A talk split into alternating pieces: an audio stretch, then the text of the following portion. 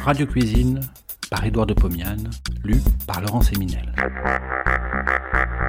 De 1923 à 1929, Édouard de Pomiane présente, tous les vendredis soirs sur Radio Paris, ce qui fut sans doute la première émission culinaire radiophonique.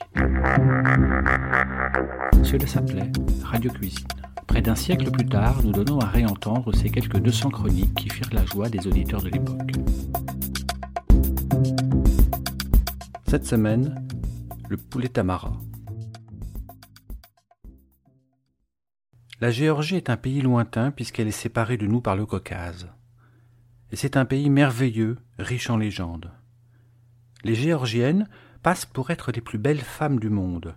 Quant aux Géorgiens, ils sont la personnification de l'élégance et de la grâce masculine.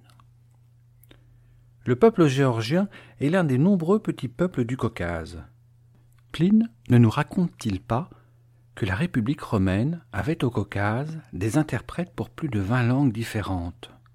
L'histoire de la Géorgie a des fastes très anciens, quant à sa littérature, elle passe pour être très riche.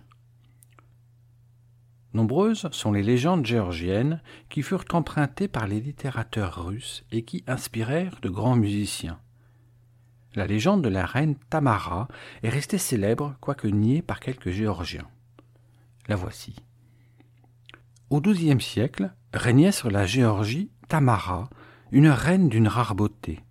Elle avait chassé de son palais son ivrogne d'époux, le prince moscovite Bagulovski, et laissé se mourir d'amour le poète Roustavelli, l'auteur du merveilleux poème La peau de léopard.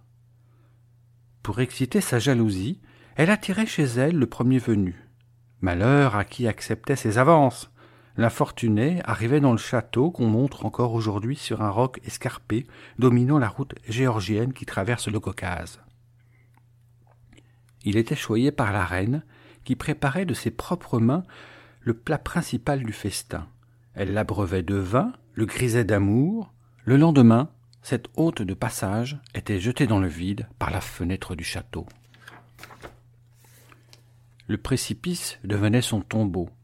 La légende populaire a perpétué la formule du plat cher à la reine Tamara. Je vais le préparer devant vous. Écoutez-moi bien, et si vous le refaites, vous ressentirez une impression gastronomique toute nouvelle pour vous. Elle sera impérissable.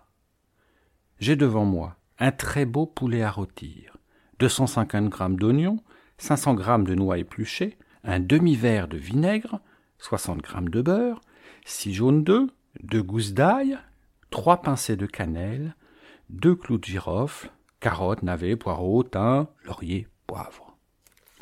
Le poulet est plumé, vidé, bridé avec ses abattis. Je le pose dans une marmite avec les légumes et les aromates. J'ajoute deux litres d'eau, du sel.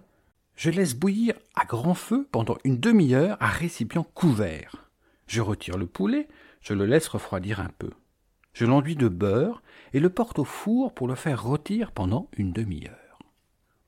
Pendant ce temps, je m'occupe de la sauce qui caractérise la préparation. Premièrement, je fais évaporer le bouillon à grand feu jusqu'à ce qu'il soit réduit au volume d'un litre. Je le passe à travers un linge, je jette les légumes. Petit 2. Dans une poêle à frire, je pose le beurre, je porte sur le feu, le beurre fond, j'ajoute les oignons et l'ail, tous deux coupés très menus. Je laisse prendre une légère couleur dorée, j'éloigne du feu. Petit 3.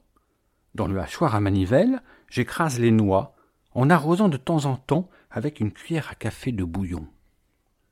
J'ajoute ces noix aux oignons. Je chauffe en tournant et en ajoutant petit à petit le bouillon puis le vinaigre, je m'arrête de chauffer avant l'ébullition. Petit 4. Dans une soupière, je bats les six jaunes d'œufs. J'ajoute une louche de sauce chaude, je mélange vivement. Petit à petit, J'ajoute toute la sauce en mélangeant. Je reverse le tout dans une casserole. Je chauffe lentement en tournant de temps en temps. La sauce épaissit. Je m'arrête de chauffer dès qu'elle devient consistante. Surtout, je ne fais pas bouillir. Je goûte, je rectifie le sel et j'ajoute un peu de poivre moulu. Petit 5. Je découpe le poulet en tronçons. Je pose ceci dans un plat creux J'arrose avec la sauce et laisse refroidir jusqu'au lendemain. Je servirai ce plat froid à quelques émigrés géorgiens qui me parleront avec tristesse de leur pays lointain et bien malheureux. Bon appétit et à la semaine prochaine.